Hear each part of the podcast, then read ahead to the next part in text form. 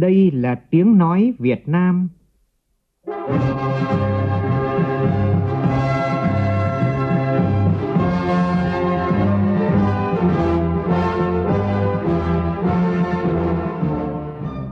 là tiếng nói Việt Nam, phát thanh từ Hà Nội, thủ đô nước Cộng hòa xã hội chủ nghĩa Việt Nam.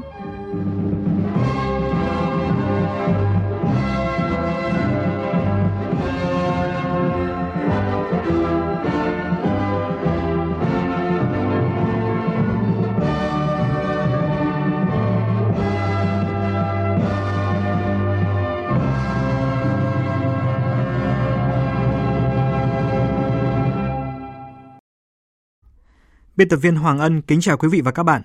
Mời quý vị cùng nghe chương trình Thời sự trưa của Đài tiếng nói Việt Nam với những nội dung chính sau đây.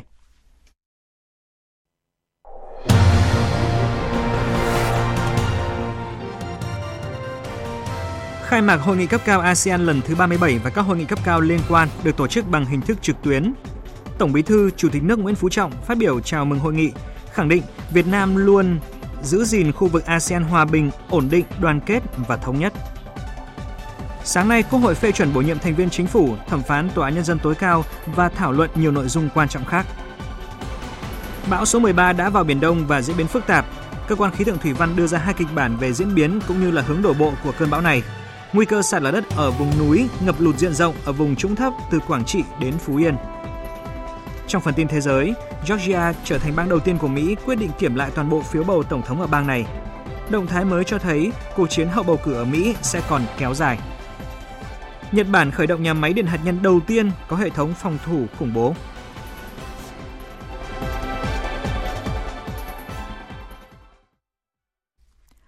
Bây giờ là nội dung chi tiết. Sáng nay, Hội nghị cấp cao ASEAN lần thứ 37 chính thức khai mạc tại Hà Nội theo hình thức trực tuyến với nhiều phiên họp cấp cao quan trọng. Đây là chuỗi hoạt động cuối cùng của năm Chủ tịch ASEAN và là một trong những hoạt động quan trọng nhất của nhiệm kỳ Chủ tịch ASEAN 2020. Tham dự lễ khai mạc có Tổng Bí thư, Chủ tịch nước Nguyễn Phú Trọng, Thủ tướng Chính phủ Nguyễn Xuân Phúc, Chủ tịch Quốc hội Nguyễn Thị Kim Ngân, lãnh đạo 10 nước thành viên ASEAN, Tổng thư ký ASEAN, đại diện đoàn ngoại giao các nước, các tổ chức quốc tế tại Hà Nội và đại diện các bộ ban ngành của Việt Nam. Phát biểu chào mừng tại lễ khai mạc, Tổng Bí thư, Chủ tịch nước Nguyễn Phú Trọng khẳng định Việt Nam luôn giữ gìn khu vực ASEAN hòa bình, ổn định, đoàn kết và thống nhất. Phản ánh của phóng viên Hoàng Dũng bày tỏ vui mừng được phát biểu tại lễ khai mạc chuỗi hội nghị quan trọng nhất của ASEAN trong năm. Hội nghị cấp cao ASEAN lần thứ 37 và các hội nghị cấp cao giữa ASEAN với các đối tác. Tổng Bí thư, Chủ tịch nước Nguyễn Phú Trọng khẳng định, năm qua chúng ta đối mặt với nhiều khó khăn, nhất là đại dịch COVID-19, nhưng các quốc gia thành viên ASEAN đã cùng chung tay gắn kết và chủ động thích ứng trước những thử thách khó khăn mà khu vực Đông Nam Á và thế giới đang phải đối mặt đại dịch covid-19 bùng phát đã cướp đi sinh mạng của hàng triệu người dân làm đảo lộn cuộc sống toàn cầu và tác động nghiêm trọng đến thành quả kinh tế xã hội được tích lũy hàng thập kỷ qua. Năm 2020 đang dần khép lại với những biến chuyển sâu rộng, phức tạp của tình hình thế giới. Hơn bao giờ hết, các quốc gia,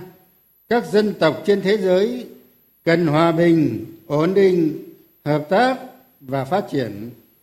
Người dân cần được quan tâm, bảo vệ và sẻ chia để vượt qua giai đoạn khó khăn này. Điều này chỉ có thể có được nếu các xung đột, cọ sát về lợi ích khác biệt trong tư duy và cách tiếp cận được hóa giải bằng lòng tin, tinh thần xây dựng và thái độ thiện trí của các bên. Tổng Bí thư, Chủ tịch nước cũng cho rằng, trong khi một số thể chế đa phương đang gặp nhiều thách thức, ASEAN đã thành công trong việc duy trì ổn định các hoạt động, giữ vững vai trò, vị thế của mình trong năm qua. Các đối tác tiếp tục coi trọng và ủng hộ vai trò trung tâm của ASEAN. Xu hướng đối thoại hợp tác và liên kết có cơ sở ngày càng vững chắc trong bối cảnh khu vực và thế giới ngày nay. Tuy vậy, con đường trước mắt còn không ít trở ngại, những tổn thất cả về người, về của mà hàng chục triệu người dân trong khu vực phải gánh chịu do thiên tai và dịch bệnh trong năm qua thật nặng nề. người dân ASEAN đang trông đợi ở lãnh đạo các quốc gia đề ra những biện pháp hợp tác hiệu quả và quyết liệt hơn nữa để kiểm soát tốt các làn sóng lây nhiễm mới, đồng thời duy trì các hoạt động và cùng các doanh nghiệp vực dậy nền kinh tế, hỗ trợ ổn định cuộc sống, bảo đảm an sinh xã hội cho tất cả các vùng miền và mọi người dân của các quốc gia. Định vị chỗ đứng phù hợp cho ASEAN trong thời kỳ hậu COVID-19 là một vấn đề lớn. Mong muốn và ý chí mạnh mẽ giữ gìn một khu vực hòa bình, ổn định, đoàn kết và thống nhất trên cơ sở luật pháp quốc tế đã và cần tiếp tục trở thành giá trị cốt lõi của Đông Nam Á và cộng đồng ASEAN. Trong bối cảnh mới, các nước ASEAN cần thể hiện bản lĩnh, tích cực phối hợp để hiện thực hóa những sáng kiến và kế hoạch phục hồi với những phương thức hoạt động và hợp tác mới thực chất và hiệu quả hơn.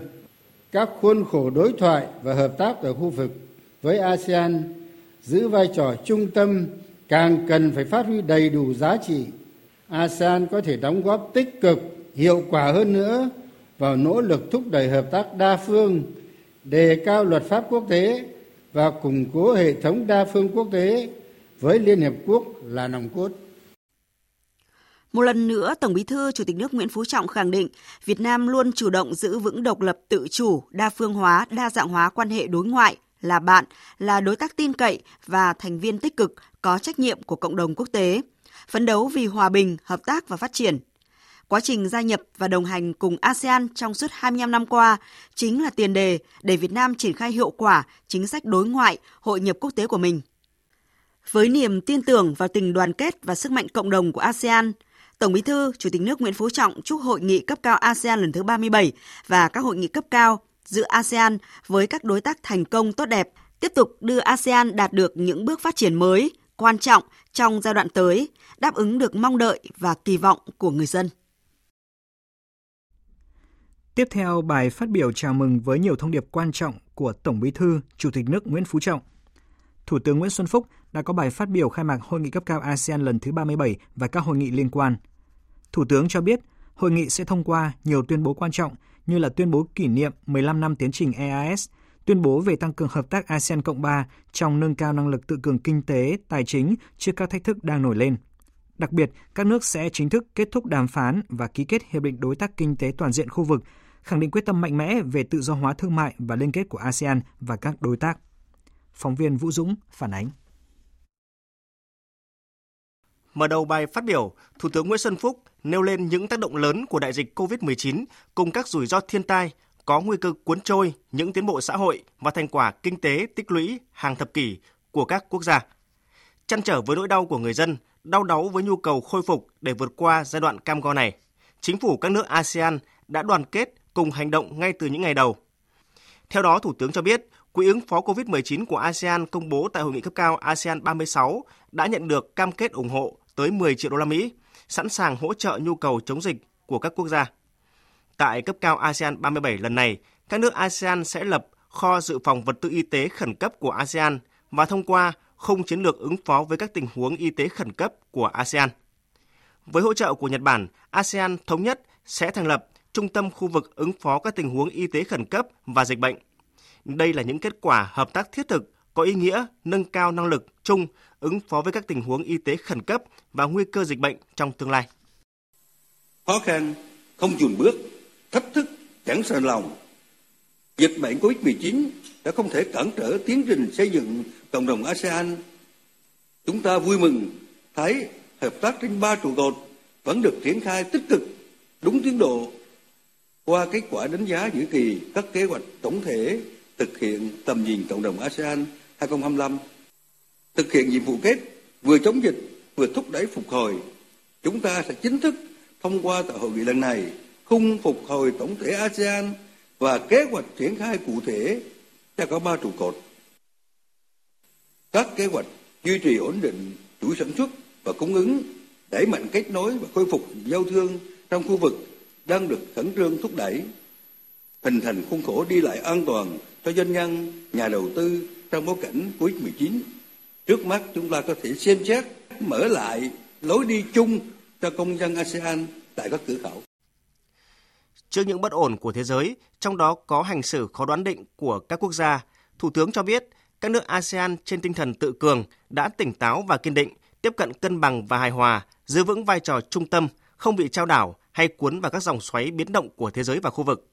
ASEAN đã quyết tâm duy trì khu vực Đông Nam Á hòa bình, an ninh, ổn định và trung lập. ASEAN cũng đã thể hiện nhất quán lập trường nguyên tắc và cam kết mạnh mẽ xây dựng Biển Đông, nơi có tuyến hàng hải huyết mạch của khu vực và toàn cầu, trở thành vùng biển hòa bình và ổn định, an ninh và an toàn cho tự do lưu chuyển hàng hóa, nơi mà các khác biệt, tranh chấp được giải quyết bằng các biện pháp hòa bình, nơi pháp luật được tôn trọng, tuân thủ và các giá trị chung được khẳng định. Đề cao ý nghĩa của UNCLOS 1982 và khung khổ cho mọi hoạt động trên biển,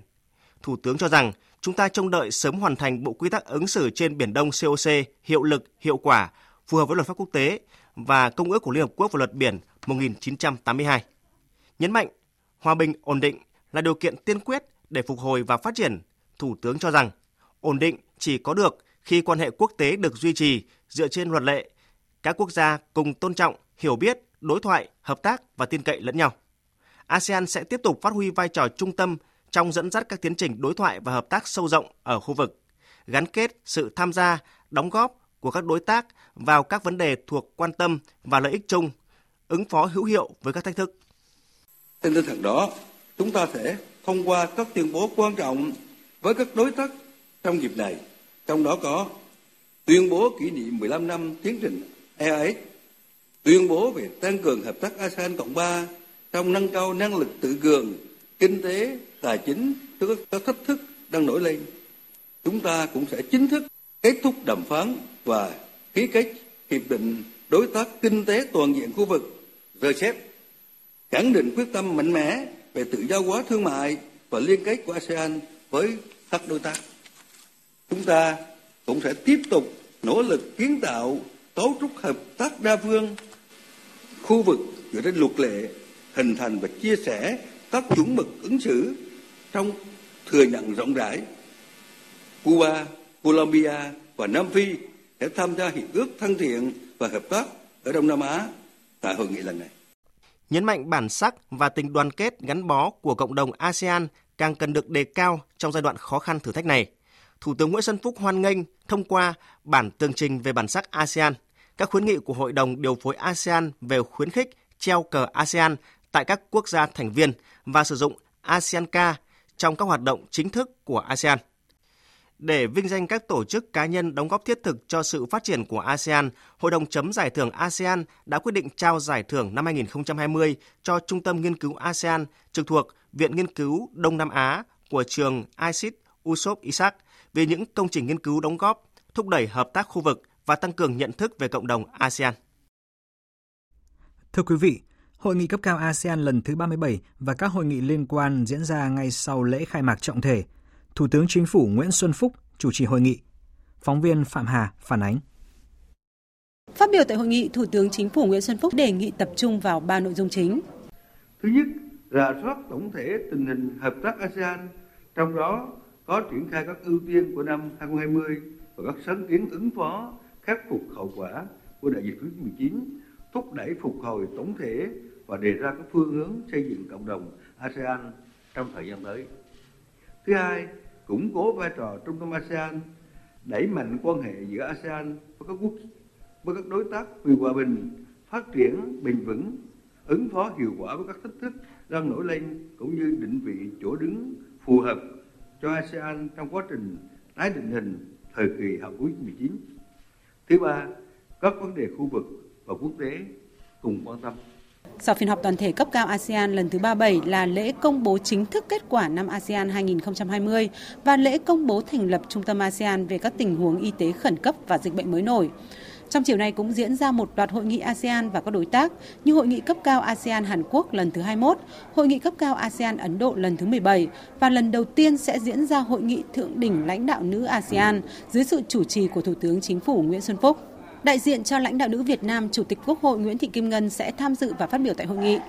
Trong khuôn khổ hội nghị cấp cao lần thứ 37 và các hội nghị liên quan cũng sẽ thông qua ghi nhận và công bố hơn 80 văn kiện tại hội nghị lần này. Đây là số lượng văn kiện nhiều nhất từ trước tới nay. Trong số hơn 80 văn kiện này đáng chú ý có các văn kiện quan trọng là đề xuất của nước Chủ tịch Việt Nam và được các nước ASEAN và đối tác ủng hộ. Hương Trà, phóng viên thường trú Đài tiếng nói Việt Nam tại Indonesia, dẫn thông cáo báo chí của Ban thư ký ASEAN cho biết, Tổng thư ký ASEAN Dato Lim Jok Hoi đánh giá vai trò chủ tịch ASEAN năm nay của Việt Nam là rất điển hình. Mặc dù phải đối phó với các thách thức của đại dịch toàn cầu COVID-19 và thiên tai trong nước, Việt Nam đã thể hiện khả năng lãnh đạo, đem lại một khu vực gắn kết và ứng phó với các thách thức, đặt vai trò trung tâm của ASEAN và lợi ích của người dân làm trọng tâm. Thời sự VOV, nhanh, tin cậy, hấp dẫn. Tiếp ngay sau đây, mời quý vị và các bạn nghe tin bão trên Biển Đông, cơn bão số 13. Hồi 10 giờ hôm nay, vị trí tâm bão ở vào khoảng 15,4 độ Vĩ Bắc, 118,9 độ Kinh Đông, cách quần đảo Hoàng Sa khoảng 730 km về phía đông đông nam. Sức gió mạnh nhất vùng gần tâm bão mạnh cấp 12, tức là từ 115 đến 135 km một giờ, giật cấp 15. Bán kính gió mạnh từ cấp 6 giật cấp 8 trở lên, khoảng 250 km tính từ tâm bão. Bán kính gió mạnh từ cấp 10 giật cấp 12 trở lên, khoảng 120 km tính từ tâm bão.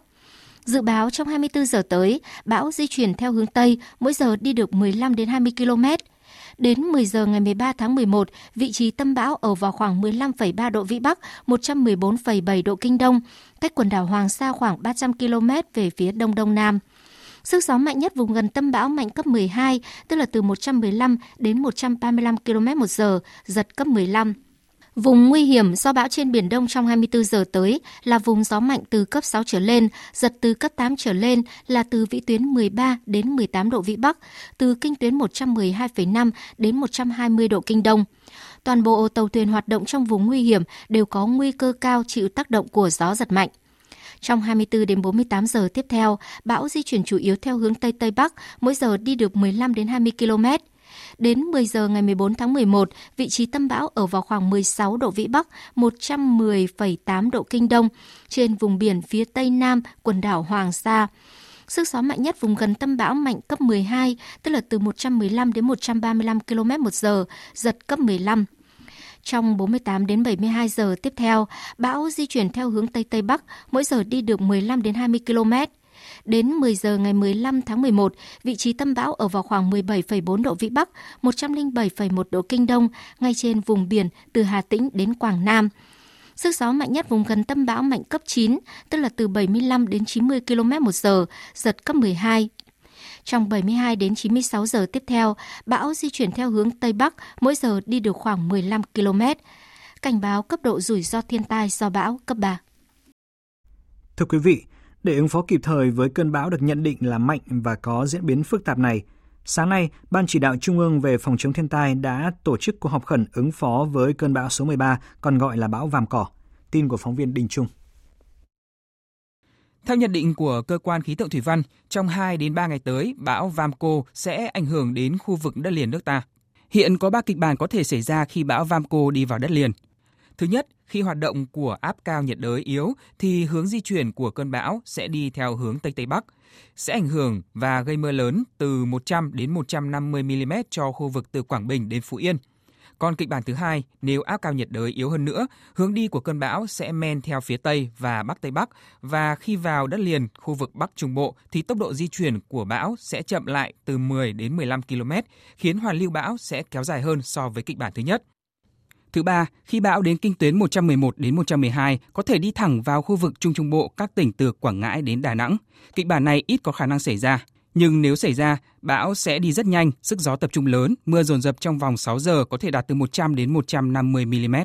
Chỉ đạo cuộc họp ứng phó với bão số 13, Bộ trưởng Bộ Nông nghiệp và Phát triển Nông thôn Nguyễn Xuân Cường, Phó trưởng Ban Chỉ đạo Trung ương về phòng chống thiên tai nhấn mạnh, với hướng di chuyển phức tạp của cơn bão, cơ quan khí tượng thủy văn cần tiếp tục cập nhật liên tục đến người dân những thông tin mới nhất về hướng đi của bão. Các địa phương cần quản lý chặt hoạt động của tàu thuyền trên biển, kêu gọi chủ tàu nhanh chóng về bờ tránh bão.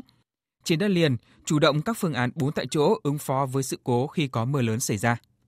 Phạm vi ảnh hưởng trên biển sẽ là lớn. Phạm vi bước đầu đưa ra là Thanh Hóa đến Bình Thuận, nhưng có thể tới đây nếu những cái thông tin tới đây là phải dự báo phải mở rộng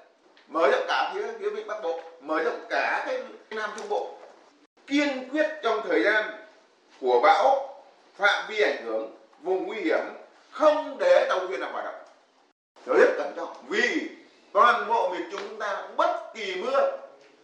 nếu mưa dồn dập 100 đến đến đến 200 đi sự cố toàn huyện Trước diễn biến phức tạp của cơn bão số 13, các chuyên gia khuyến cáo ngư dân và các thuyền viên thường xuyên theo dõi tin dự báo thời tiết trên các phương tiện thông tin, hệ thống tín hiệu báo bão, đồng thời chú ý quan sát bầu trời và mặt biển để nhận biết thời tiết. Khi nhận được tin báo áp thấp nhiệt đới thì tùy thuộc vào vị trí của tàu thuyền đang hoạt động, vị trí cường độ hướng di chuyển của bão áp thấp nhiệt đới mà kịp thời cho tàu thuyền vào bờ hoặc tránh xa vùng ảnh hưởng của bão áp thấp nhiệt đới. Ngư dân cần điều khiển tàu thuyền tránh xa vùng bão áp thấp nhiệt đới có khả năng đi tới. Nếu tàu thuyền đang nằm ở phía bên phải hướng di chuyển của bão áp thấp nhiệt đới thì phải cho tàu thuyền chạy ngược gió, gió thổi lệch mũi trước mạn phải, góc lệch lớn hay nhỏ tùy thuộc vào sức đẩy của tàu thuyền, tức là chạy về hướng bắc đông bắc. Nếu tàu thuyền đang nằm ở phía bên trái hoặc ở ngay trên đường bão áp thấp nhiệt đới đang di chuyển tới thì cho tàu thuyền chạy xuôi gió, gió thổi vào đuôi thuyền từ mạn phải, tức là chạy về hướng nam tây nam. Cần chú ý rằng, điều khiển tàu thuyền tránh bão áp thấp nhiệt đới trên biển phải luôn luôn giữ cho tàu thuyền cách tâm bão áp thấp nhiệt đới một khoảng tối thiểu từ 350 đến 400 km, tức là khoảng 200 hải lý. Thưa quý vị, hôm nay các huyện miền núi tỉnh Quảng Nam có mưa, nguy cơ sạt lở đất vẫn tiếp tục đe dọa cuộc sống của người dân. Phản ánh của cộng tác viên Thanh Thắng tại miền Trung. Đêm qua tại vùng núi Quảng Nam có mưa, một số nơi ở các huyện Nam Trà My, Bắc Trà My bị sạt lở. Trên quốc lộ 40B, đoạn qua xã Trà Giác, huyện Bắc Trà My xuất hiện điểm sạt lở lớn. Hàng trăm khối đất đá tràn ra đường, gây ách tắc giao thông. Đường từ huyện Bắc Trà My lên Nam Trà My tê liệt hoàn toàn. Lực lượng chức năng huyện Bắc Trà My vẫn đang tìm kiếm người đàn ông mất tích do sạt lở núi vùi lấp trên quốc lộ 40B xảy ra chiều qua tại km 66 đoạn qua thôn 3 xã Trà Tân huyện Bắc Trà My. Anh Lê Đình Minh, trú huyện Phú Ninh tỉnh Quảng Nam, người may mắn bị thương nhẹ trong vụ sạt lở kinh hoàng này cho biết anh hô chà thôi chà đó là bắt là em nghe ô ô đông đông đông đó là chà đất là nói chung là nó đùa đó nó đùa sót chân. Chà xuống tới dưới này là xe cộ rồi là nó tao thấy xuống dưới này luôn. Khả năng là một đến hai người lắp. Tại vì có một chú là bị à, thương gã giò rồi đưa lên rồi. Cái anh mà gã giò nữa là anh mới nói là chú Nam lắp rồi. Ở chú Nam bị lắp nhưng mà chú nó là cùng với em mà là cùng chặt cái buổi lắp đó đó. Mưa lớn mấy ngày qua làm hàng loạt cây cầu tạm cầu treo ở các huyện miền núi Nam Trà My, Tây Giang, Nam Giang hư hỏng nghiêm trọng. Riêng đường lên các xã biên giới chợ Âm Gari, huyện Tây Giang từ gần nửa tháng nay vẫn trong tình trạng cô lập chia cắt do sạt lở đất liên tục xuất hiện tại nhiều điểm. Từ đêm qua các thủy điện ở thượng nguồn sông Vu Gia thu bồn xả lũ khiến một số địa phương ở vùng trũng thấp thuộc các huyện Duy Xuyên, Đại Lộc, thị xã Điện Bàn, thành phố Hội An lại bị ngập lụt. Ghi nhận tại thành phố Hội An đêm qua, nước dâng cao, ngập lên nhiều tuyến đường ở khu vực phố cổ Hội An và xã Cẩm Thanh, thành phố Hội An. Ông Nguyễn Ngọc Hiền ở phường Minh An, thành phố Hội An, tỉnh Quảng Nam cho biết. Lục giờ đầu đó nó vô một ngày, cái ngày thứ hai nó rút ra liền. Ờ, à, quen với lỗ rồi thường sống thường xuyên rồi cũng quen là không sao. Còn uh, những người mà giờ rồi là nước mà vừa lên là họ đi qua hết bên chỗ ờ, cô rố họ hết. rồi.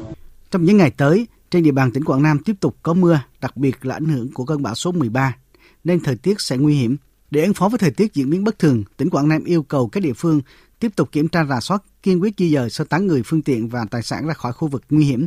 nhất là khu vực có nguy cơ xảy ra sạt lở đất, lũ ống, lũ quét, ngập lụt sâu để đảm bảo an toàn tính mạng và tài sản người dân. Tại tỉnh Cà Mau, do ảnh hưởng của áp thấp nhiệt đới hoàn lưu bão liên tiếp trong tháng 10 và đầu tháng 11, mưa lớn kèm chiều cường đã dâng cao làm ngập trên diện rộng. Chính quyền tỉnh này vừa tiếp tục có công văn chỉ đạo thủ trưởng các cơ quan đơn vị liên quan khẩn trương khắc phục những hậu quả do thiên tai gây ra, trong đó chú trọng việc đảm bảo vệ sinh môi trường, phòng chống dịch bệnh. Trần Hiếu, phóng viên cơ quan thường trú khu vực đồng bằng sông Kiều Long đưa tin. Chủ tịch Ủy ban dân tỉnh Cà Mau giao Ủy ban dân các huyện, thành phố Cà Mau huy động lực lượng, phương tiện khẩn trương khai thông đường thoát nước, đảm bảo vệ sinh môi trường và giảm mỹ quan đô thị.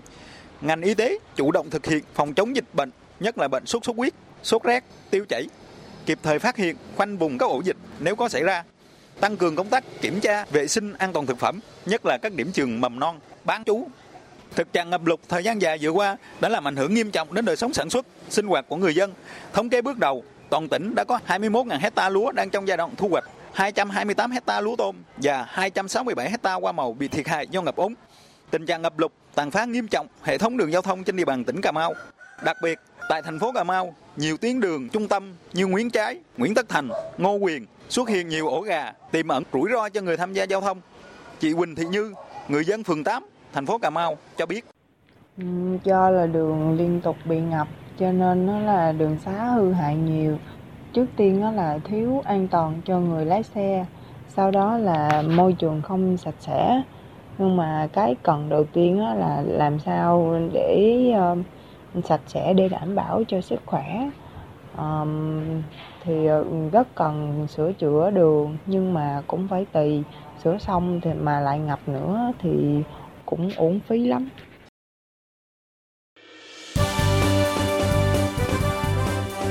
Thời sự tiếng nói Việt Nam Thông tin nhanh Bình luận sâu Tương tác đa chiều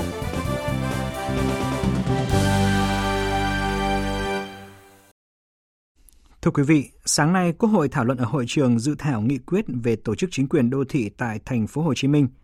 Với đa số phiếu tán thành, Quốc hội cũng đã thông qua nghị quyết phê chuẩn bổ nhiệm thành viên chính phủ và thẩm phán tòa nhân dân tối cao. Phản ánh của phóng viên Vân Hồng và Nguyên Nhung. Hầu hết các đại biểu Quốc hội tán thành về sự cần thiết thực hiện mô hình tổ chức chính quyền đô thị tại thành phố Hồ Chí Minh, giải quyết các vấn đề lớn của đô thị đặc biệt, đáp ứng yêu cầu phát triển thành phố nhanh và bền vững, phát huy tốt nhất vai trò vị trí của thành phố Hồ Chí Minh đối với vùng kinh tế trọng điểm phía Nam và cả nước trong thời gian tới.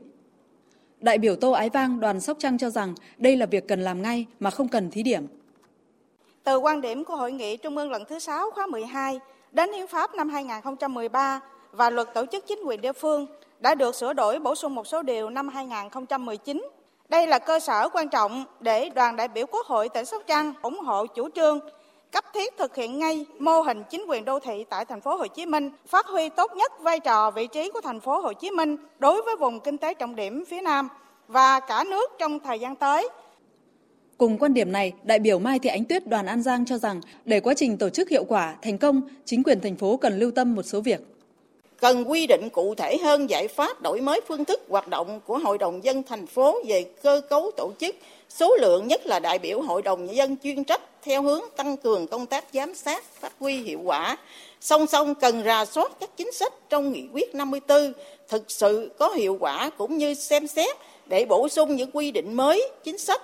phù hợp, đặc thù vượt trội, có sự khác biệt so với các đơn vị hành chánh hiện nay. Bên cạnh, để triển khai thực hiện tổ chức chính quyền đô thị tại thành phố Hồ Chí Minh có hiệu lực thi hành từ ngày 1 tháng 1 2021, đòi hỏi cần có thời gian chuẩn bị ban hành hướng dẫn tổ chức bầu cử đại biểu Hội đồng dân các cấp tại thành phố Hồ Chí Minh nhiệm kỳ 2021-2026. Trước đó, thảo luận tại tổ về dự án luật lực lượng tham gia bảo vệ an ninh trật tự ở cơ sở các ý kiến cho rằng dự án luật lực lượng tham gia bảo vệ an ninh trật tự cơ sở cần làm rõ về vị trí chức năng, cơ cấu tổ chức về quản lý. Các ý kiến cho rằng dự án luật này cần làm rõ về vị trí chức năng, cơ cấu tổ chức về quản lý. Theo dự án luật, lực lượng tham gia bảo vệ an ninh trật tự cơ sở gồm bảo vệ dân phố, dân phòng, công an xã thị trấn bán chuyên trách, được thành lập tại địa bàn xã phường thị trấn. Đại biểu Nguyễn Tạo, đoàn Lâm Đồng nêu rõ. Do đó chúng tôi băn khoăn ở đây là về chức năng nhiệm vụ của lực lượng này. Và cái về cái quản lý nhà nước hiện nay mà nói là nếu mà lực lượng này này gắn với tổ dân phố khu phố xã phường thị trấn thì hiện nay chúng ta đang băn khoăn là bây giờ là mình có bốn cấp chính quyền rồi trung ương tỉnh huyện xã. Thì bây giờ cái lực lượng này chính là ở cơ sở là ở xã phường. À, bây giờ chúng ta thành một cấp nữa là thôn khu phố dân phố. Thì lực lượng này nằm ở cấp cuối cùng là cấp thứ năm một số đại biểu cũng chỉ ra nhiều điểm bất cập của dự án luật và nêu câu hỏi có nên ban hành luật này chưa hay chỉ nên thí điểm sau đó sẽ tổng kết để nhân rộng. Về tính chất, đây là lực lượng tự nguyện nhưng theo đại biểu Lưu Bình Nhưỡng đoàn Bến Tre, những quy định trong dự thảo luật không thể hiện được điều đó. Đây là lực lượng chính quy hóa rất là cao. Triệu rưỡi quân quần chúng nhưng mà lại chính quy hóa. Nó phát sinh những chi phí rất lớn mà chúng ta chưa tính vào đây được. Bây giờ chưa có cái gì giải trình. Trụ sở này, trang thiết bị này và các loại chi tiêu rồi, phụ cấp, vân vân, rồi bảo hiểm, vân vân. Vậy thì thử hỏi xem liệu ngân sách của chúng ta, đặc biệt trong giai đoạn này, liệu nhà nước, ngân sách và nhân dân có đảm bảo được cho lực lượng này không? Và vấn đề nữa là trong luật này thì ờ, chúng ta chưa đánh giá được hết tác động của công tác phối hợp giữa các lực lượng trong bảo vệ an ninh cơ sở. Liên quan đến các ý kiến của đại biểu, Bộ trưởng Bộ Công an Tô Lâm đã có giải trình thêm cho biết, lực lượng này hiện đang tồn tại và hoạt động tại nhiều địa phương. Xây dựng luật này nhằm đảm bảo cơ sở pháp lý cho hoạt động của lực lượng bảo vệ an ninh cơ sở trong thực tế. Thực tế là cái lực lượng này đang có tồn tại, đang hoạt động tại địa phương, chứ không phải là đến bây giờ chúng ta có cái luật này để chúng ta sinh ra một cái lực lượng mới mà qua chúng tôi cũng đã báo cáo rồi hiện nay là có ba cái lực lượng này đều có những văn bản pháp luật để điều chỉnh và hiện nay đang có cái hoạt động thường ngày ở địa phương rồi nhưng bằng nhiều các cái quy định văn bản pháp luật khác nhau có cái thì chưa thành luật, nhưng mà tất cả những cái này đều phải khái quát lại để hình thành luật đây là cái đòi hỏi rất thực tiễn, chứ không phải chúng ta xây ra luật này để thêm một cái lực lượng mới nữa thì tất cả những cái tác động, rồi chi phí, rồi những cái có thể phát sinh thêm thì tôi thấy là cũng vẫn lo lắng những cái việc đó, nhưng cũng không phải là cái để mà ảnh hưởng đến cái luật này. Quốc hội đã thông qua nghị quyết phê chuẩn bổ nhiệm các Bộ trưởng Bộ Khoa học Công nghệ, Bộ trưởng Bộ Y tế, Thống đốc Ngân hàng Việt Nam và bổ nhiệm thẩm phán Tòa án Nhân dân tối cao. Theo đó, ông Huỳnh Thành Đạt được bổ nhiệm Bộ trưởng Bộ Khoa học và Công nghệ, ông Nguyễn Thành Long được bổ nhiệm Bộ trưởng Bộ Y tế và bà Nguyễn Thị Hồng được bổ nhiệm làm Thống đốc Ngân hàng Nhà nước Việt Nam. Chiều nay, Quốc hội biểu quyết thông qua nghị quyết về dự toán ngân sách nhà nước năm 2021, thảo luận tại hội trường về các giải pháp tháo gỡ khó khăn cho Tổng công ty Hàng không Việt Nam do ảnh hưởng của đại dịch COVID-19 và dự thảo nghị quyết thí điểm quản lý, sử dụng đất quốc phòng an ninh kết hợp với hoạt động lao động sản xuất xây dựng kinh tế. Chương trình Thời sự trưa của Đài Tiếng Nói Việt Nam xin tiếp tục với những tin quan trọng khác. Để có cơ sở xây dựng các đề xuất kiến nghị lên lãnh đạo cấp cao ASEAN nhằm hỗ trợ hiệu quả cộng đồng doanh nghiệp, Hôm nay, Phòng Thương mại và Công nghiệp Việt Nam tổ chức Hội nghị Thượng đỉnh Kinh doanh Việt Nam 2020 với chủ đề Việt Nam số hóa, chủ động thích ứng để phát triển bền vững với sự tham dự của Phó Thủ tướng Thường trực Chính phủ Trương Hòa Bình, đại diện các bộ ngành địa phương và đông đảo cộng đồng doanh nghiệp. Hội nghị gồm 3 phiên thảo luận là Việt Nam cơ hội và tiềm năng trong bối cảnh đại dịch toàn cầu, phát triển ngành dịch vụ hậu cần thông minh, chìa khóa để Việt Nam nâng cao vị thế trong chuỗi cung ứng toàn cầu – và hợp tác phát triển nông nghiệp công nghệ cao góp phần đảm bảo an ninh lương thực toàn cầu. Phát biểu khai mạc hội nghị, Phó Thủ tướng Thường trực Chính phủ Trương Hòa Bình nhận định, đại dịch COVID-19 và cuộc cách mạng công nghiệp lần thứ tư đã làm thay đổi nền kinh tế thế giới, là một phần trong bức tranh kinh tế toàn cầu. Việt Nam cũng như các nền kinh tế khác chịu ảnh hưởng không nhỏ từ đại dịch và khuynh hướng đầu tư mới của khu vực. Phó Thủ tướng đặt vấn đề, Việt Nam đã và sẽ làm gì để vượt qua những thách thức và nắm bắt những cơ hội để trở thành điểm dừng chân của làn sóng đầu tư mới của khu vực. Đó là những vấn đề cần hội nghị tập trung làm rõ và thảo luận tích cực. Cũng tại hội nghị, nhiều diễn giả đã bày tỏ sự quan tâm về những nội dung như tác động của đại dịch lên kinh tế toàn cầu và triển vọng kinh tế Việt Nam, làn sóng chuyển hướng đầu tư của các tập đoàn quốc tế và chiến lược thu hút FDI của Việt Nam. Việt Nam cần làm gì để đón làn sóng đầu tư mới thành công?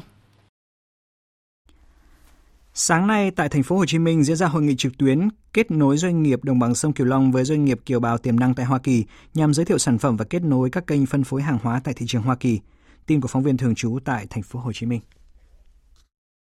Đại sứ đặc mệnh toàn quyền Việt Nam tại Hoa Kỳ, ông Hà Kim Ngọc cho biết, mỗi năm tổng kim ngạch hàng hóa giữa Việt Nam và Hoa Kỳ đạt gần 80 tỷ đô la Mỹ. Hoa Kỳ tiếp tục là thị trường xuất khẩu lớn nhất của Việt Nam. Việc đưa hàng hóa của Việt Nam vào thị trường Hoa Kỳ, ông Hà Kim Ngọc cho rằng hiện nay còn nhiều thách thức. Bên cạnh một số rào cản thương mại và kỹ thuật như tiêu chuẩn môi trường, lao động, nguồn gốc xuất xứ, thị trường Hoa Kỳ yêu cầu cao về chất lượng, mẫu mã sản phẩm và mong muốn đối tác cam kết làm ăn uy tín, lâu dài, có nguồn hàng ổn định, đồng thời hiểu biết về pháp luật của nước sở tại.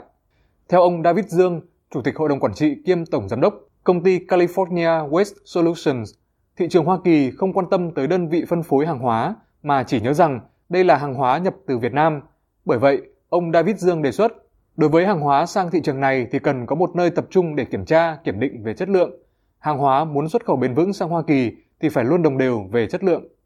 Thì bây giờ mình cần phải có một cái đầu mối thì như vậy hàng hóa của Việt Nam mình luôn luôn được nhập về một đầu mối à, qua bên này và đây mình phân phối tại đây thì mình không bị chi phối bởi những cái nhà mà nhập lẻ họ muốn nhập của ai họ nhập thì như vậy mình mới tạo được một sự ổn định cho hàng hóa của Việt Nam để nhập vào Hoa Kỳ. Sáng nay tại Hà Nội, Ban tuyên giáo Trung ương và dự án hỗ trợ kỹ thuật ngành năng lượng Việt Nam Liên minh châu Âu tổ chức lễ ký kết dự án nâng cao năng lực đội ngũ cán bộ tuyên giáo các cấp trong công tác thông tin, định hướng tuyên truyền về phát triển năng lượng tái tạo hiệu quả và hiệu quả năng lượng ở Việt Nam. Tin của phóng viên Thanh Huyền. Mục tiêu của dự án là cung cấp kiến thức, nâng cao nhận thức và kỹ năng cho đội ngũ cán bộ làm công tác tuyên giáo, các báo cáo viên, tuyên truyền viên trung ương và địa phương về những tiềm năng, lợi thế và khả năng phát triển các nguồn năng lượng tái tạo tại Việt Nam. Những cán bộ này đồng thời có thể tham mưu cho cấp ủy và lãnh đạo các cấp trong việc định hướng chính sách trở thành những hành động cụ thể và kết quả thiết thực như đầu tư xanh, cơ hội việc làm mới và cải thiện sinh kế của người dân. Dự án dự kiến tổ chức 3 khóa tập huấn cho khoảng 700 đến 750 cán bộ tuyên giáo, các báo cáo viên, tuyên truyền viên của 63 tỉnh, thành phố. Sáng nay, Bộ Khoa học và Công nghệ tổ chức lễ tiếp nhận bản thảo Bộ Lịch sử Việt Nam. Phó Thủ tướng Vũ Đức Đam tới dự. Tin của phóng viên Kim Thành.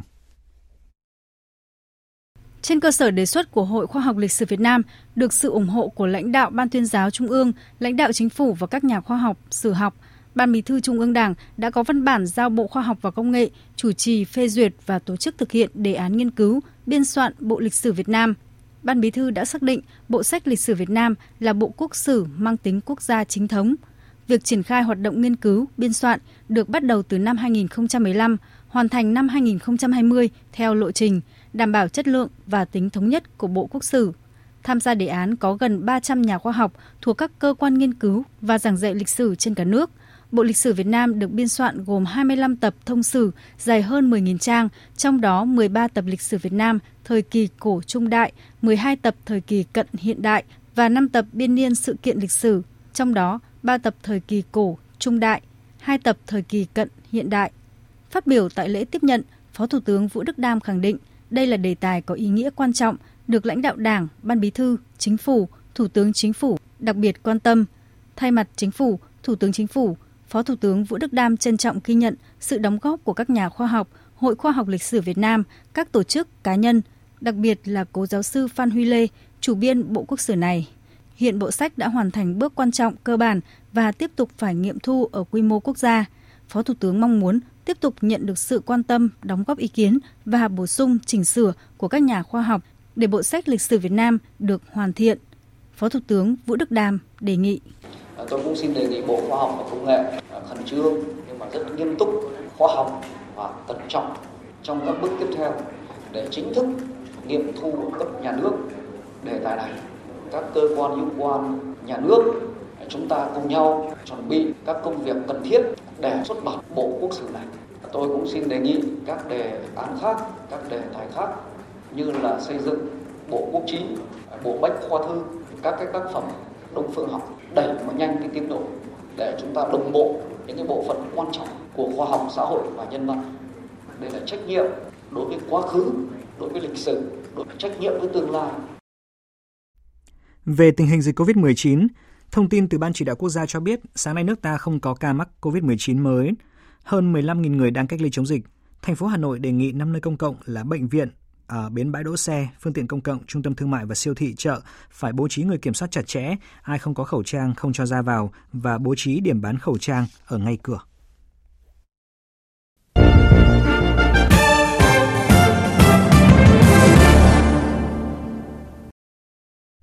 Xin chuyển sang phần tin quốc tế.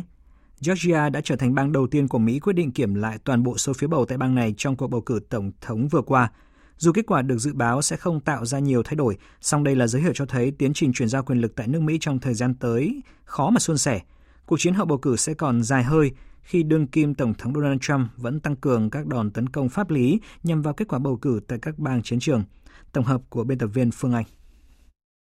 Do tranh lệch số phiếu quá xít sao, bang Georgia vừa quyết định kiểm đếm lại 5 triệu phiếu bằng tay nhằm đảm bảo không còn sự hoài nghi về người giành 16 phiếu đại cử tri tại bang này. Phát biểu tại cuộc họp báo ngày hôm qua, ông Brad Zafran Spurger, quan chức phụ trách đối ngoại của bang Georgia, thông báo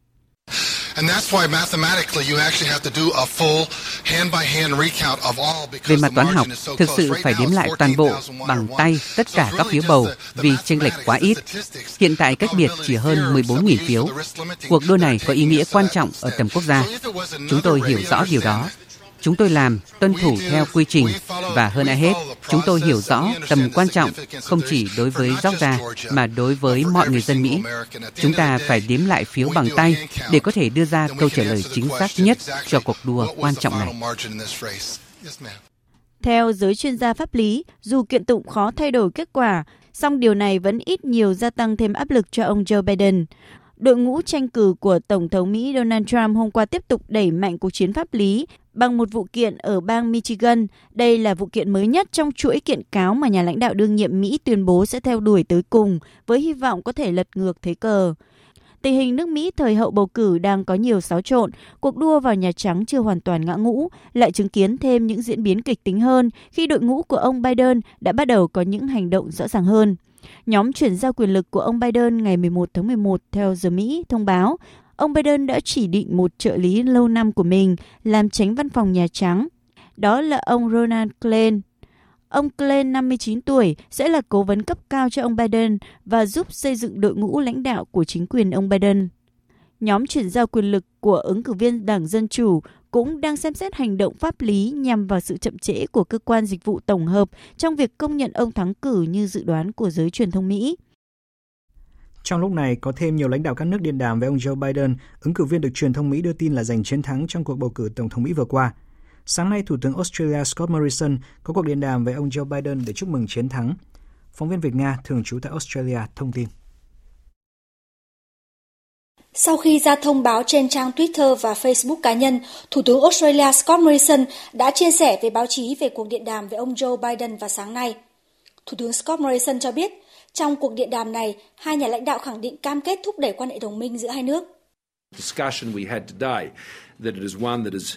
Cuộc thảo luận ngày hôm nay vượt ra ngoài khuôn khổ hai quốc gia. Nó không chỉ quan trọng đối với Australia hay nước Mỹ, mà còn cả với khu vực và cả thế giới. Bởi vì chúng tôi hiểu trách nhiệm của mình, chúng tôi đã nhất trí rằng quan hệ đồng minh giữa hai nước không nên tồn tại vấn đề. Sự hợp tác cùng nhau với các nước có chung quan điểm, giá trị, mối quan tâm sẽ thúc đẩy hòa bình, ổn định ở khu vực Ấn Độ Dương, Thái Bình Dương.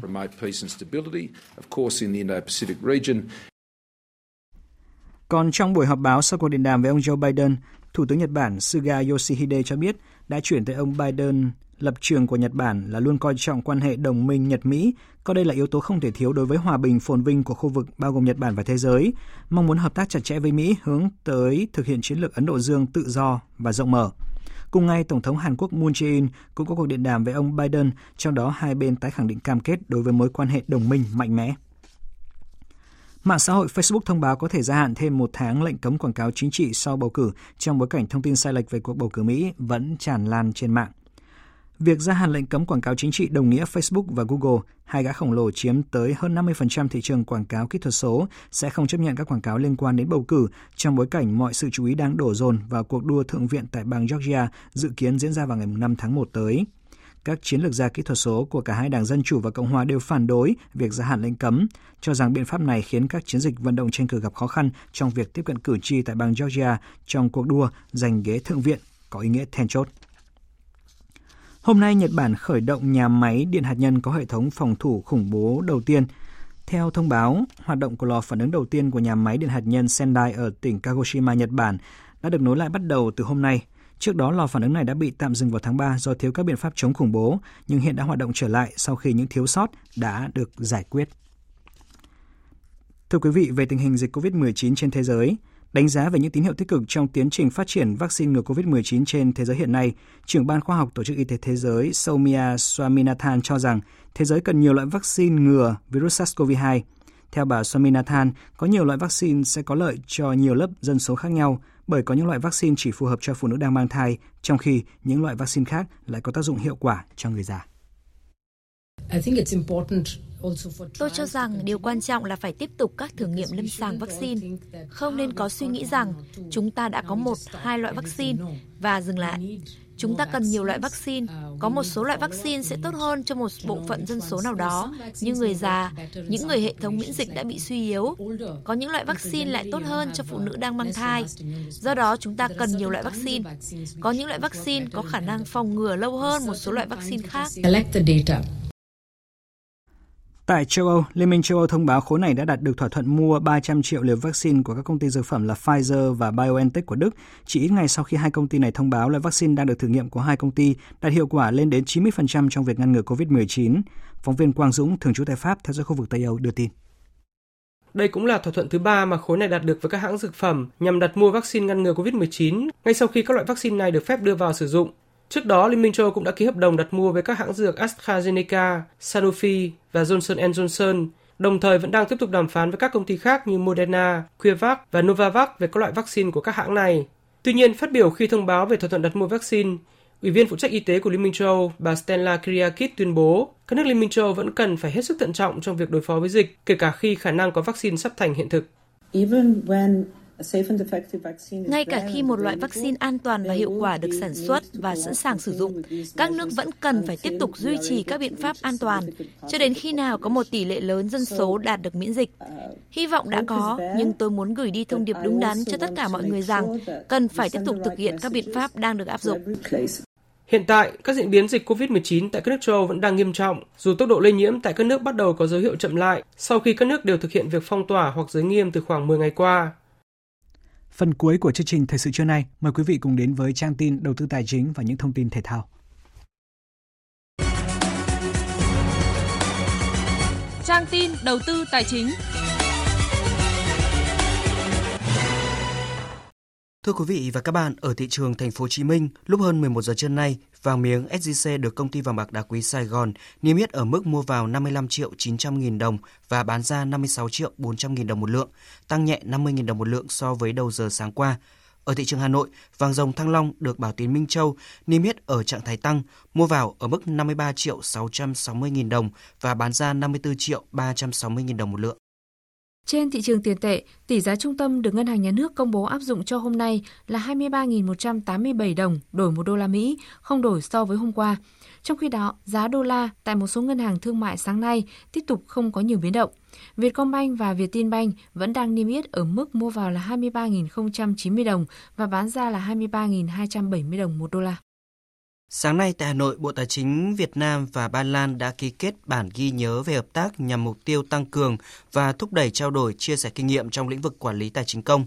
Bản ghi nhớ gồm 4 lĩnh vực hợp tác chính, trong đó chú trọng nội dung quản lý nợ công, quản lý thuế trong nền kinh tế kỹ thuật số, kinh nghiệm về thanh tra kiểm tra, quản lý thuế doanh nghiệp lớn, giá chuyển nhượng, kinh nghiệm về quản lý rủi ro. Về diễn biến giao dịch trên thị trường chứng khoán, mặc dù có một vài điểm sáng trong giao dịch cổ phiếu RI, CTG, MVKG, nhưng nhìn chung, nhà đầu tư đang thận trọng và chủ yếu là thăm dò. Trong khi đó, cổ phiếu FLC tiếp tục bị nhà đầu tư bán mạnh chốt lời sau tuần giao dịch khởi sắc vừa qua. Kết thúc phiên giao dịch sáng nay, VN Index đạt 955,9 điểm, tăng 3,6 điểm so với chốt phiên hôm qua. Tổng khối lượng giao dịch đạt hơn 210 triệu đơn vị, tổng giá trị giao dịch đạt hơn 3.500 tỷ đồng. HNX Index đạt 142,6 điểm, tăng 0,8 điểm, còn Upcom Index là 64,4 điểm. Đầu tư tài chính biến cơ hội thành hiện thực. Đầu tư tài chính biến cơ hội thành hiện thực. Thưa quý vị và các bạn, Ngân hàng Nhà nước đã có văn bản yêu cầu các ngân hàng hạ lãi suất cho vay, cơ cấu thời hạn trả nợ để chia sẻ khó khăn với doanh nghiệp và người dân vay vốn ở miền Trung bị thiệt hại do thiên tai. Mới đây, Ngân hàng Thương mại Cổ phần Ngoại thương Vietcombank là ngân hàng đầu tiên trên cả nước đã quyết định giảm lãi suất cho vay để hỗ trợ khách hàng ở 10 tỉnh miền Trung. Trước tình hình thiên tai bão lũ gây thiệt hại nặng nề về người và tài sản tại các tỉnh miền Trung, Vietcombank quyết định giảm lãi suất 1% một năm cho toàn bộ dư nợ vay hiện hữu và cho vay mới của doanh nghiệp và người dân tại địa bàn 10 tỉnh miền Trung, từ Nghệ An đến Phú Yên. Việc giảm lãi suất được áp dụng đối với các khoản vay bằng đồng Việt Nam trong thời gian 3 tháng, tính từ hôm nay, với số tiền lãi giảm ước tính gần 300 tỷ đồng. Còn tính chung dư nợ hiện hữu của 1.700 khách hàng doanh nghiệp và 34.000 khách hàng cá nhân tại miền Trung hiện nay của Vietcombank thì ước tính toàn bộ dư nợ được giảm lãi suất lần này là khoảng 50.000 tỷ đồng. Ông Nghiêm Xuân Thành, Chủ tịch Hội đồng Quản trị Vietcombank cho biết. Từ đầu năm đến nay thì Vietcombank đã chia sẻ khó khăn cho các doanh nghiệp vay vốn ảnh hưởng trực tiếp và gián tiếp bởi dịch Covid-19. Song với cái chiến lược kinh doanh thì à, Vietcombank vẫn đảm bảo cái lợi nhuận đăng ký kế hoạch với ngân hàng nước bộ tài chính. Ngân hàng Ngoại thương Việt Nam đã quyết định giảm đồng loạt lãi suất tiền vay đối với các doanh nghiệp và người dân tại các tỉnh miền Trung đang có quan hệ vay vốn tại Vietcombank. Với mặt bằng lãi suất hiện nay thì à, có thể khẳng định là Vietcombank sẽ cung ứng vốn với lãi suất mặt bằng thấp nhất trên à, thị trường. Cụ thể là với à, lãi suất ngắn hạn sẽ dao động khoảng từ 4 đến 6% và lãi suất trung dài hạn từ trên 6% đến tối đa là 8% một năm.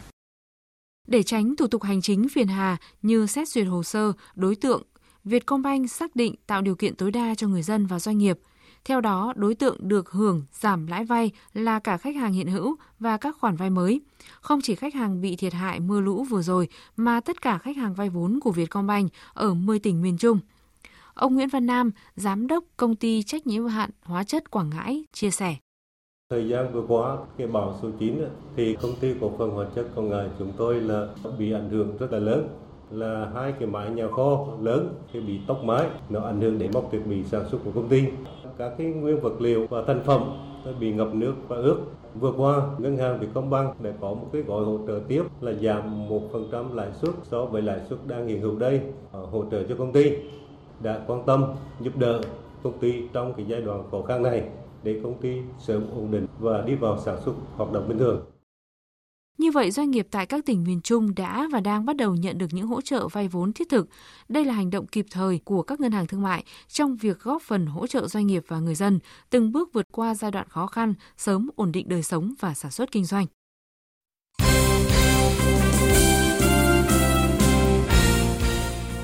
Thưa quý vị và các bạn, giải điền kinh vô địch quốc gia 2020 đang diễn ra tại sân vận động Mỹ Đình Hà Nội đã đem đến những cuộc tranh tài sôi nổi và hấp dẫn. Ở ngày thi đấu thứ hai đã có bất ngờ xảy ra. Trên đường chạy 1.500m nam, nhà vô địch SEA Games 30 ở nội dung 800m Dương Văn Thái chỉ nhận được huy chương đồng với thời gian 4 phút 10 giây 36. Hai vận động viên đã vượt mặt đàn anh là Trần Văn Đảng của Hà Nội và Lương Đức Phước của Đồng Nai. Một nội dung khác nhận được sự quan tâm lớn là 400m nữ với sự tham gia của Nguyễn Thị Huyền Nam Định, Quách Thị Lan Thanh Hóa và Nguyễn Thị Oanh Hà Nội. Đây là nội dung được đánh giá gay cấn nhất của ngày thi đấu thứ hai khi cả Nguyễn Thị Huyền và Quách Thị Lan đều đang có được phong độ tốt và cạnh tranh thành tích trên từng giây. Kết quả chung cuộc, Quách Thị Lan giành chiến thắng với thành tích 52 giây 49, hơn đối thủ Nguyễn Thị Huyền đúng 3% giây. Vận động viên Quách Thị Lan chia sẻ. Thật sự thì ờ, mình cũng không nghĩ là mình có thể giành được trước huy chương vàng. Tại vì là về cuối thì hai chị em xem xem nhau tại vì là lúc đấy mình cũng khá chi là đuối sức rồi. Nên là trong đầu mình chỉ nghĩ là mình mong sao mình có thể giành được cái thành tích tốt nhất thôi, mình không nghĩ là mình có thể giành được chiếc huy chương vàng này ạ. Ở nội dung 1.500m nữ, vận động viên Nguyễn Thị Oanh của Bắc Giang không khiến giới chuyên môn và người hâm mộ thất vọng khi cán đích đầu tiên với thành tích 4 phút 13 giây 88, bỏ xa các đối thủ còn lại. Thành tích này thậm chí còn vượt qua kỷ lục cá nhân của Nguyễn Thị Oanh. Cô cho biết. Ngay từ thời kỳ chuẩn bị chung thì anh đã tích cực rèn luyện thể lực chung cho mình để càng về càng thi đấu thì anh đã sẽ cố gắng đảm bảo đạt yêu cầu à, về giáo án chuyên môn cho từng nội dung mà anh tham thi đấu và anh nghĩ rằng là huấn luyện viên cũng đã thường xuyên đôn đốc nhắc nhở anh để anh làm sao có một sự tốt nhất. Chiều qua 11 tháng 11, giải bắn súng vô địch toàn quốc Cúp Liên đoàn bắn súng Việt Nam 2020 bế mạc tại Trung tâm Huấn luyện Thể thao Quốc gia Hà Nội. Đây là giải đấu quan trọng nhất của bắn súng Việt Nam trong năm, nhằm chuẩn bị lực lượng tranh tài tại SEA Games 31 tổ chức vào năm 2021 tại Việt Nam. Các xạ thủ đoàn quân đội tiếp tục khẳng định sức mạnh vượt trội khi độc chiếm ngôi đầu trên bảng tổng sắp với tổng cộng 19 huy chương vàng trong tổng số 38 huy chương vàng được trao tại giải lần này, bỏ xa đoàn đứng thứ nhì là chủ nhà Hà Nội với 10 huy chương vàng và đoàn thành phố Hồ Chí Minh xếp thứ ba với 7 huy chương vàng. Ở ngày thi đấu cuối cùng có hai nội dung thi đấu, các xạ thủ quân đội đã giành thêm hai huy chương vàng, cá nhân 25m súng ngắn tiêu chuẩn nam của Đậu Văn Đông và đồng đội 50m súng trường nằm bắn nữ. Anh Hồ Thanh Hải, trưởng đoàn bắn súng quân đội cho biết. So với các năm ấy, thì năm nay là Liên đoàn bắn súng Việt Nam đứng ra tổ chức với cái số lượng huấn luyện viên, vận động viên tham gia so với các năm rất là đông và cái chất lượng của giải năm nay cũng có những cái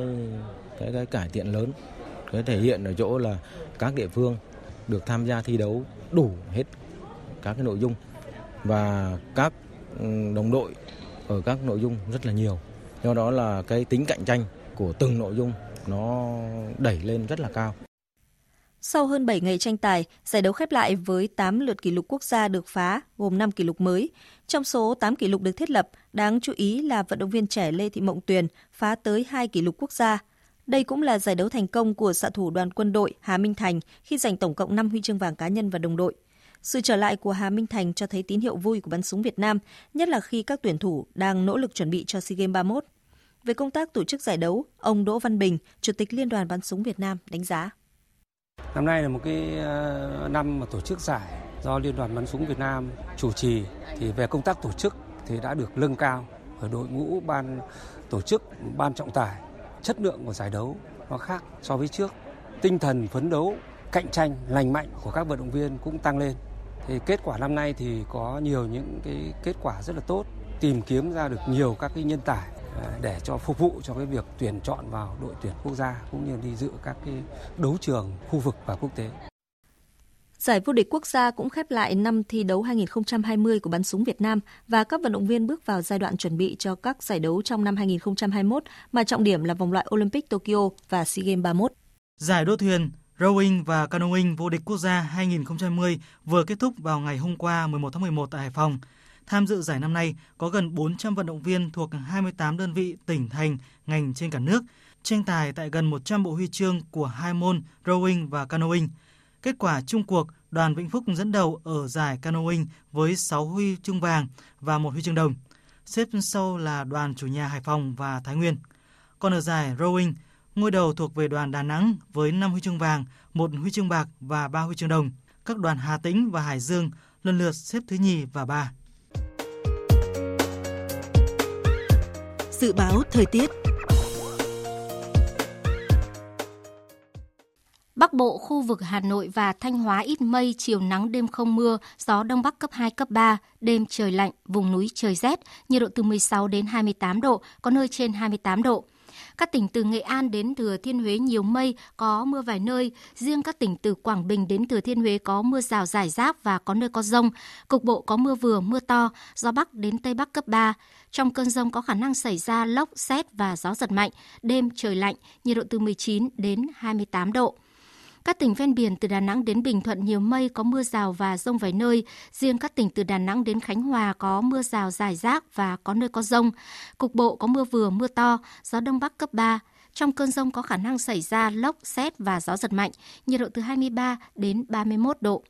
Tây Nguyên và Nam Bộ có mây, có mưa rào và rông vài nơi, gió đông bắc đến đông cấp 2, cấp 3, nhiệt độ từ 17 đến 32 độ. Tiếp theo là dự báo thời tiết biển. Vịnh Bắc Bộ, vùng biển từ Quảng Trị đến Quảng Ngãi, vùng biển từ Bình Định đến Ninh Thuận, vùng biển từ Bình Thuận đến Cà Mau và từ Cà Mau đến Kiên Giang có mưa rào và rông vài nơi, tầm nhìn xa trên 10 km, gió Đông Bắc đến Đông cấp 3, cấp 4. Khu vực Bắc và giữa Biển Đông có mưa bão, tầm nhìn xa từ 4 đến 10 km, giảm xuống từ 2 đến 4 km trong mưa bão, gió mạnh cấp 8, cấp 9, sau tăng lên cấp 10, vùng gần tâm bão mạnh cấp 11, cấp 12, giật cấp 15, biển động dữ dội. Khu vực Nam Biển Đông có mưa rào và rông vài nơi, tầm nhìn xa trên 10 km, gió Đông Bắc đến Bắc cấp 4, cấp 5. Khu vực quần đảo Hoàng Sa thuộc thành phố Đà Nẵng, Trường Sa tỉnh Khánh Hòa và Vịnh Thái Lan có mưa rào và rông rải rác. Từ chiều mai có mưa bão, trong cơn rông có khả năng xảy ra lốc xoáy. Tầm nhìn xa trên 10 km, giảm xuống từ 4 đến 10 km trong mưa, gió Đông Bắc cấp 6, cấp 7. Ngày mai gió mạnh dần lên cấp 8, cấp 9, giật cấp 11, biển động mạnh.